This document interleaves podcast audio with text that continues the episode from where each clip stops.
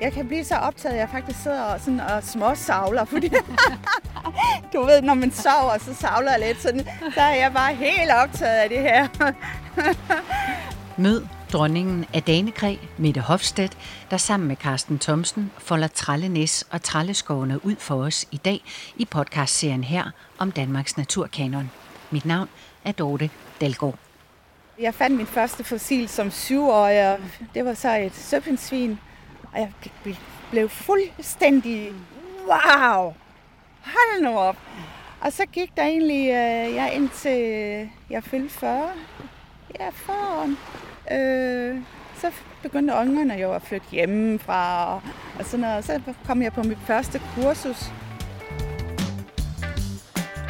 Nogle gange skal ting modnes, og tiden være til det, før alting falder på plads, ligesom med Mette Hofstedt og hendes brændende interesse for forsteninger af fortidens organismer og deres aftryk eller spor, og det vender vi tilbage til.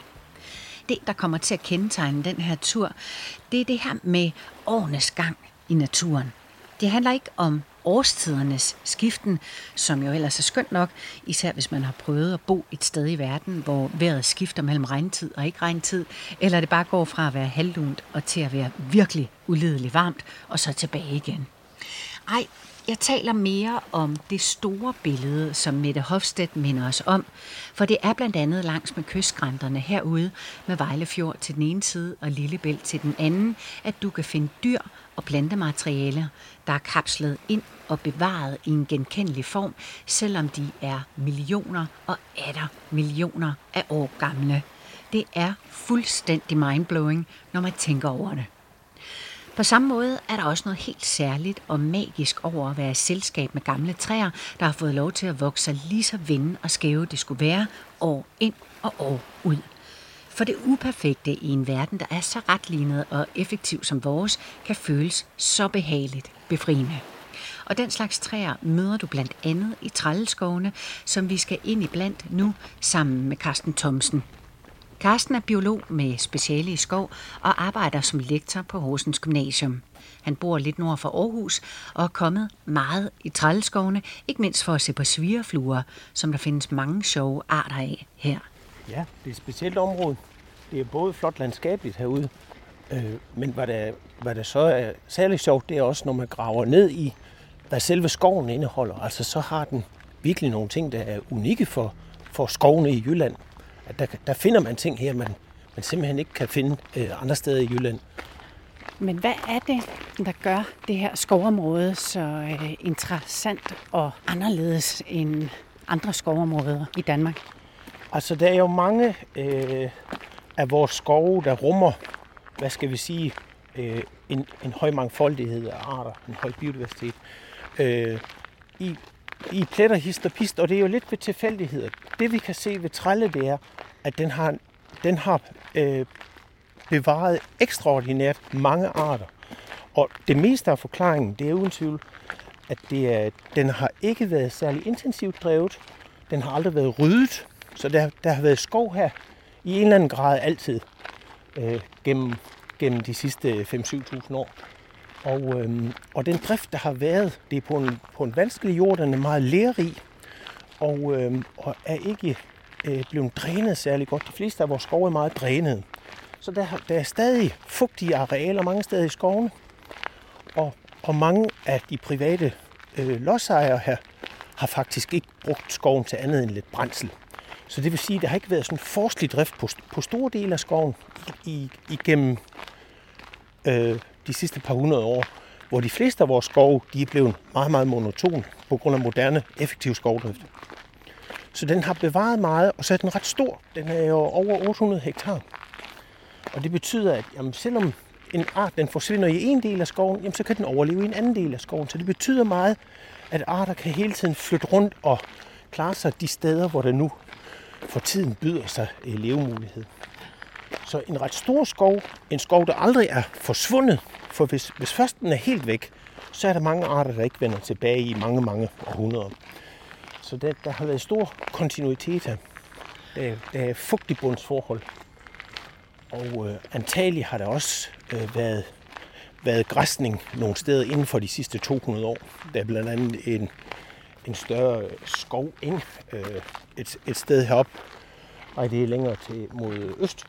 Øh, og det, det er en af de ting, som, som skovene jo ellers generelt har mistet, at der har været græsne dyr i skoven. Så det er en af de vigtige årsager til, at øh, en, en del af vores dagsommerfugle er forsvundet. Men nu siger du omkring 800 øh, hektar, og det, hvis man skal billedligt gøre det, så svarer det vel til omkring 1000 fodboldbaner. Det er jo et ret stort område. Men hvad er det så for noget øh, natur, vi finder her, som får det til at bonge helt ud øh, på biodiversiteten? Altså variationen af arter af planter og dyr og svampe. Jamen det er faktisk inden for øh, de fleste artsgrupper, at den, den byder frem med specielle ting.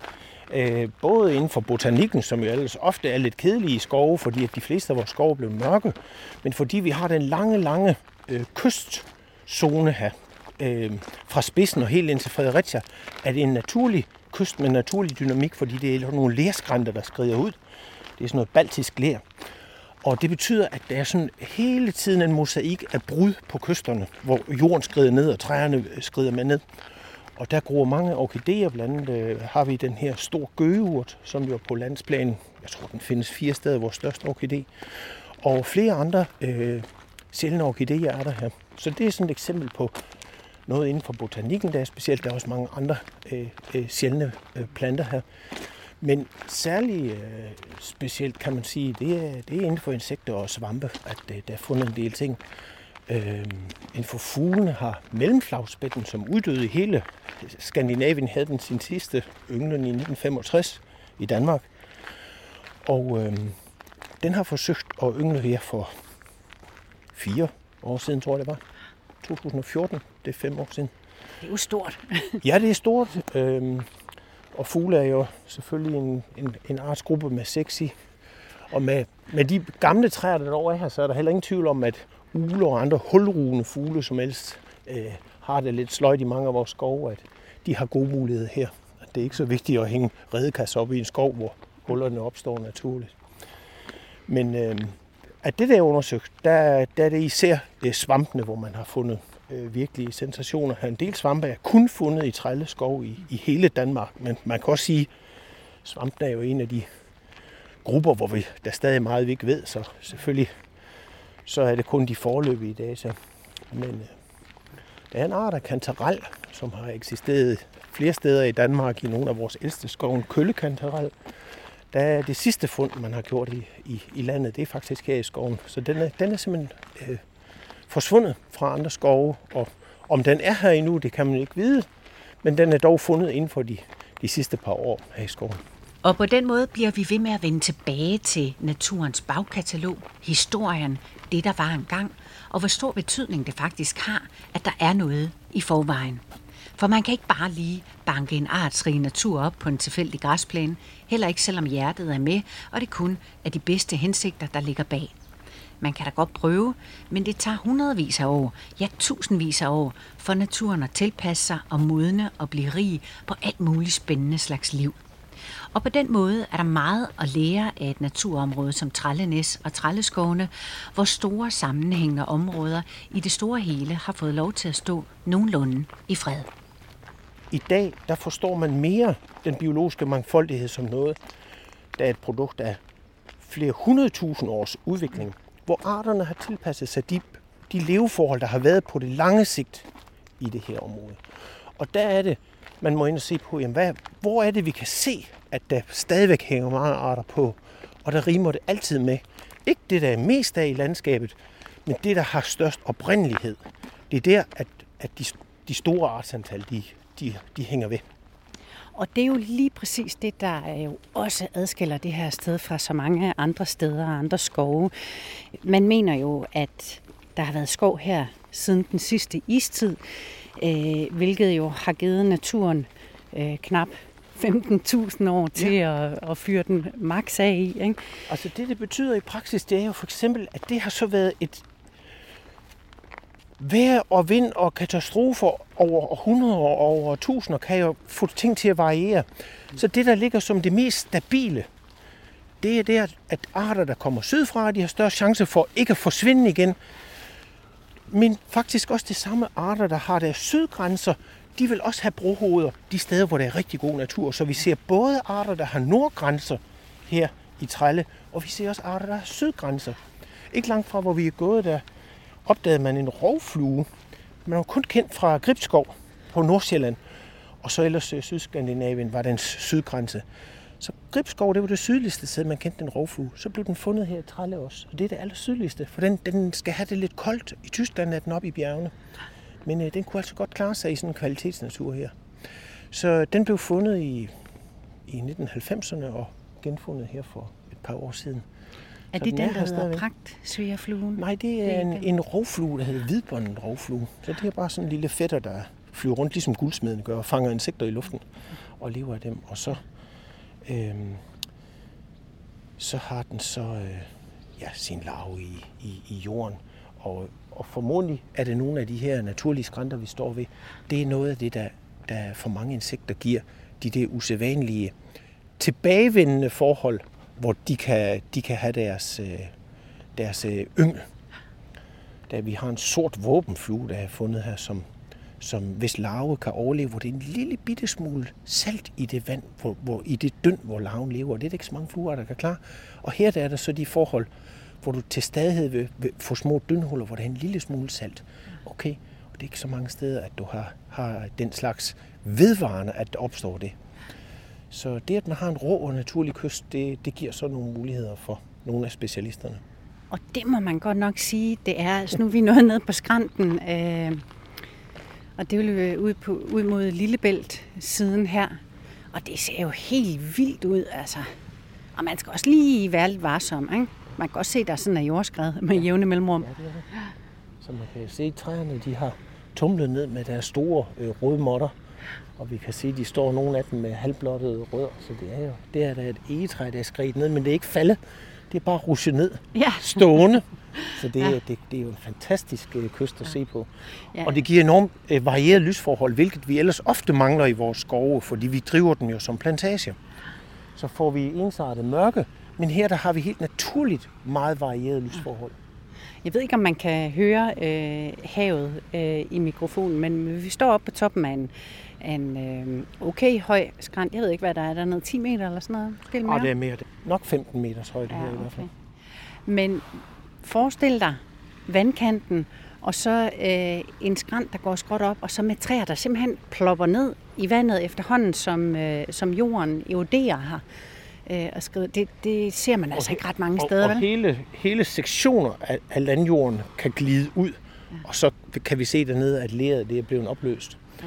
Ja. Så det er noget specielt ler, der kom med den seneste istid, der gled øh, iskappen op gennem Østersøområdet og tog ler med fra bunden af Østersøen og smurte det op ad siderne på landskabet. Så derfor har vi nogle steder det her plastiske ler, som kan suge utrolig mængder vand, men så kommer der en kritisk grænse, hvor det bliver ustabilt, og så ligesom en budding, så flyder det ud. Nu kommer landsvale.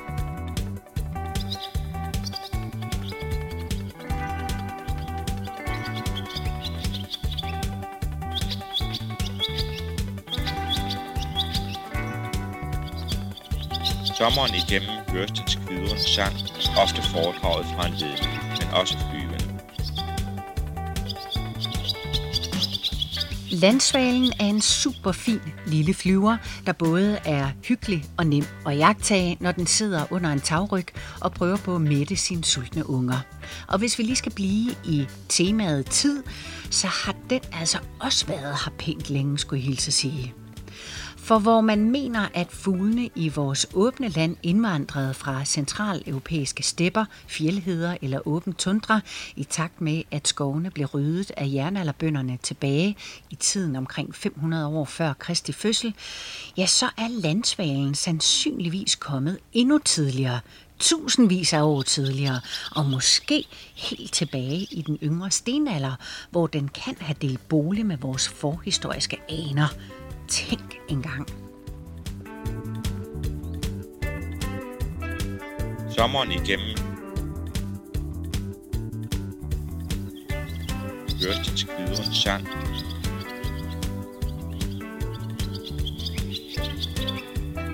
ofte foredraget fra en ledning. Men også. Mette Hofstedt bor længere sydpå ved Haderslev, men hun kommer også her med jævne mellemrum og har gjort mange gode fossilfund langs Trallenæs kystskrænter. Og det er altså ikke helt ufarligt med det der plastiske ler, som også får de store træer til at rushe ned. Der er mange, der tager den på røven ned, og der er mange, der mister en gummistål, fordi den lige sidder fast, og de ikke kan hive gummistålen op. Du kan måske nok få din fod med op, men gummistålen sidder gerne fast. Så øh, sender jeg sådan en gummistål, når jeg støder på den i en tanke. Ej, men det er, ikke, det er faktisk ikke smøg, det kan faktisk være temmelig alvorligt. Ja. Det er ikke så længe siden, der er en, der blev hentet herude af fald, fordi at øh, personen sad fast. Det var her i vinter. Og hvis du sidder sådan rimelig langt nede af skrænten, og højvandet kommer ind, og kulden kommer, og mørket kommer, ah, så går det sjove af det. Ja. Absolut. Ja. Så det skal, man, øh, det skal man faktisk tage alvorligt.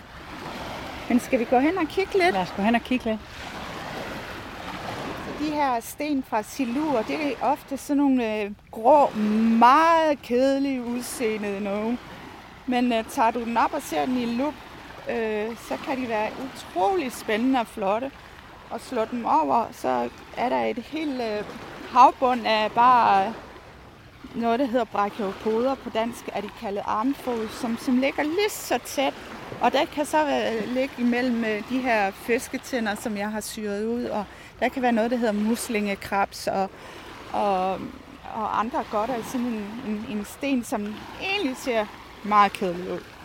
Så det skal man ikke lade sig narre af. Og for at lære stenen at kende, så er det bare bokser ned, samle den op, slå i stykker, se hvordan de ser ud indvendigt. Og jeg har slået mange stykker og, og tænkt, hvad fanden er det for noget? Men lige pludselig, så er den der. Så det, det lærer man rigtig meget af. Ofte har jeg taget alle mulige slags sten med hjem, bare for at se. Se her, sådan en, en rund en. Dem samler jeg altid op, fordi at du kan finde... Øh, jeg har fundet fossile fuglekranier i, i de her runde. Ej, så vildt. Ja, og har fået sendt en ind øh, til Danekræ bedømmelse, og så har jeg fået en som Danekræ. Ja, og skildpadder er det også øh, fundet hernede. Jeg har set det flotteste skildpaddekranie hernede fra. Men det var før Danekræ-loven trådte i kraft i 1990. Øh, fundet øh, en, som har kommet meget hernede og boet i byen og beskrevet de her læreskrænter. En Claus Heimann Clausen har fundet det, ja. Så meget, meget flot. Så den skal vi have med. Ja, den her skal vi i hvert Ja. fald have med. Ingen tvivl om det. Hvad er et danekræ egentlig? Et danekræ er et, et fossil, som øh, har et stor videnskabelig øh, betydning, eller en høj udstillingsmæssig værdi. Øh, danekræ er sådan lidt en pendant til øh, danefag-ordningen. Øh, øh, og, og, og så hvis man mener, at man har, har fundet noget, som kunne være dane kræ, så leverer man det øh, til et øh, lokalt museum, geologisk museum eller museet inde i København. Og så bliver det så vurderet og, og får muligvis et danekræ-nummer. Øh, og så sørger de så for, at, at det bliver blevet skrevet, altså øh, evalueret, og så kommer det så til et danekræ-møde, som bliver afholdt to gange i året. Og så får det enten øh, tommelen opad eller nedad, og så får kvinderen en, øh, en, en, en, en godtgørelse mod, at staten så beholder det her fossil, eller en, en meteorit kan det også være. Meteoritter er øh, altid øh, øh, danekræ.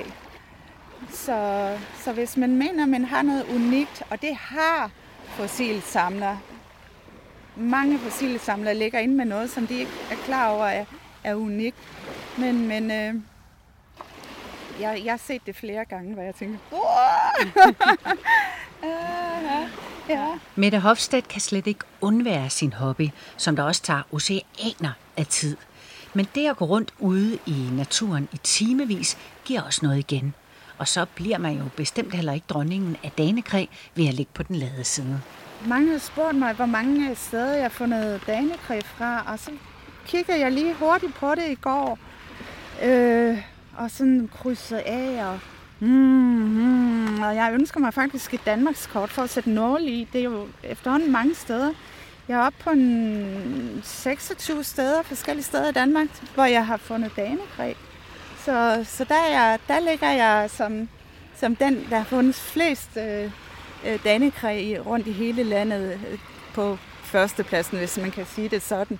Så, så altså, skyder jeg brystet frem og, sådan, og har hunderetten over, fordi det er knægte der, øh, som, som ellers finder rigtig mange steder. Ja.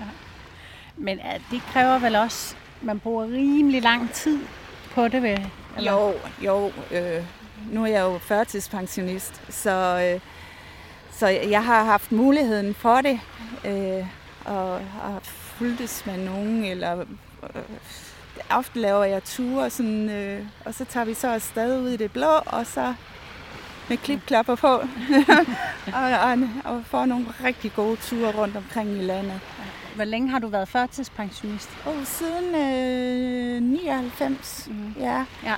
Så det blev jeg på grund af svære depressioner. Øh, de mente simpelthen, at nej, nej, nej, de kunne ikke gøre mere. Mm. Øh, så, men det kunne jeg da heldigvis selv. det selvfølgelig krævede en masse tid og en masse øh, arbejde med en selv og, og, og have viljen til, at man ikke øh, bare lader sig syne hen, selvom det er så svært. Det er bestemt meget nemmere end, end gjort. For, for når du vågner op og har, har ikke kræfter til noget som helst, så er så ked af det, at, at du ikke du, du, du, en, du er som lamme nærmest, og du ikke øh, kan noget, så, så, så er det sgu svært at komme videre derfra. Men lige så snart, at, at, øh, at jeg så har ligget i den her forbandede seng, siger jeg, det, det siger jeg, fordi der har jeg det skidt, øh, og, og kan komme ud og gøre noget, så, så er det en kæmpe sejr, og det, det får mig så til at ville mere og mere og mere øh, ved at komme ud, og jeg får det meget bedre øh, af at komme ud i sollyset. Øh, så, og jeg elsker det, men, men jeg er jo ikke her over, hvornår det sker. Så, så der er naturen virkelig god. Det er at få rørt sig og komme ud og, og, og, og lade op. Det betyder alverden. Så jeg, jeg, ved, jeg ved det, det er ikke bare at gøre det, og den der med, så tager der dig sammen. Nå, det er det værste, man kan sige. Simpelthen. Så ser de en gal jyde. Nej, det er ikke sådan, men det er et helt andet kapitel. Så, men der har fossilerne virkelig givet mig meget. Bestemt. Ja, det kunne jeg sagtens forestille mig, fordi det her, altså bare det, at vi sidder her, ikke, og det er sådan helt... Øh terapeutisk, altså ja, at sidde og, og lytte på bølgerne ja, og, og ja. så holde sig i gang og sådan ja. noget. Men, men depression, det skal man ikke øh, spøge med. Nej, bestemt ikke. Nej. Bestemt ikke. Så der er man også øh, ekstra følsom. Øh, uha.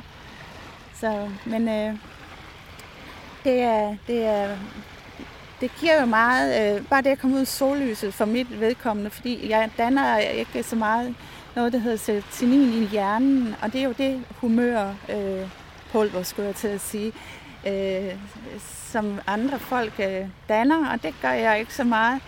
Og det, det hjælper så at komme ud i, i sollyset, og det er den bedste medicin. Virkelig godt medicin. Lige stedet var lige her med, det er, det er uden bivirkninger for øvrigt, tværtimod. Mette har været så flink at tage en hel kasse med konkretioner med, som det hedder, hvor i der helt sikkert befinder sig fossiler.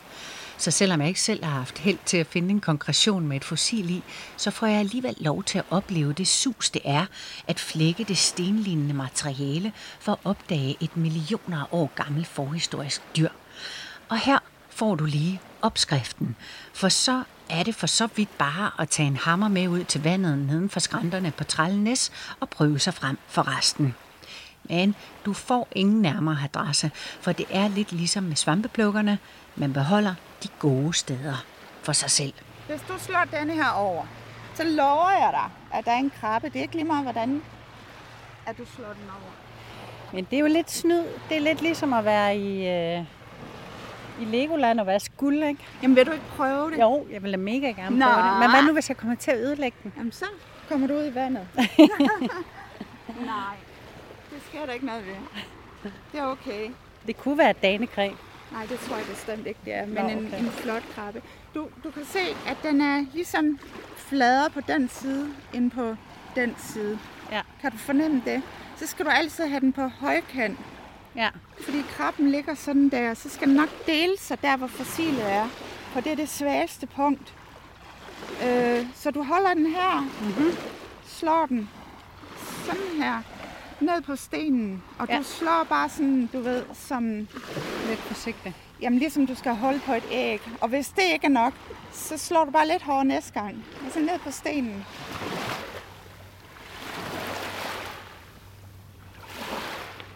Ej, du skal slå meget hårdere. Det der, det er jo bare... Ja!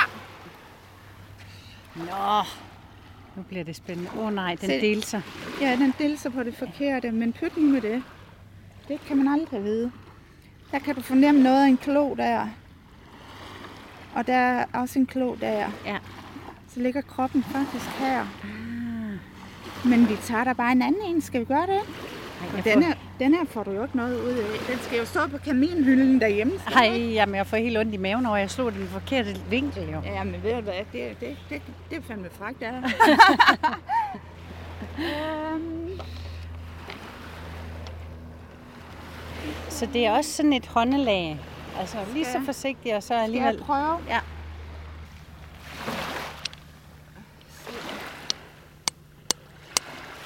Se nu, den knakker op på den let forkerte led. Kan du se det? Ja.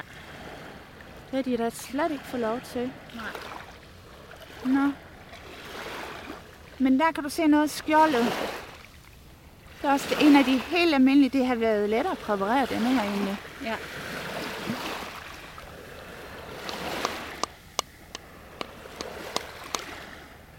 Det ved de ikke. De skulle da De vil ingenting. se. Der kan du se krabbeskjoldet her. Ja.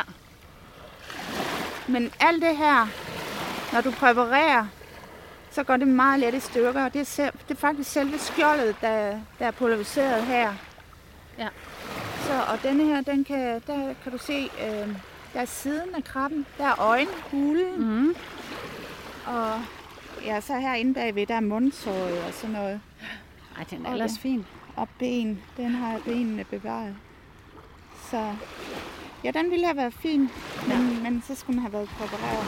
Så, så ser den helt øh, levende ud Ja. nærmest. Det er lige for en løber sidelænd, så bider der i tæerne. Ja, men man, altså, den er meget øh, levende at se på, ikke? Ja. Det er den faktisk.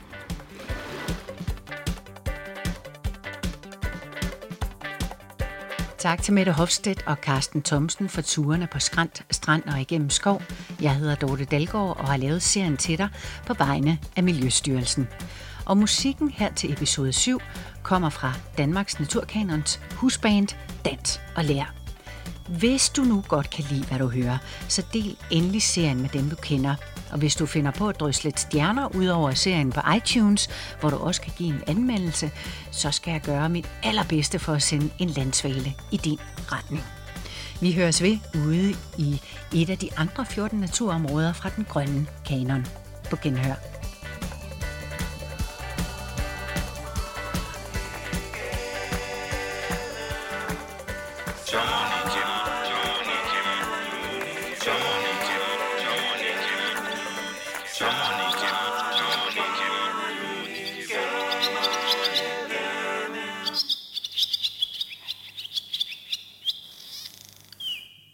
Hørte Landsvale.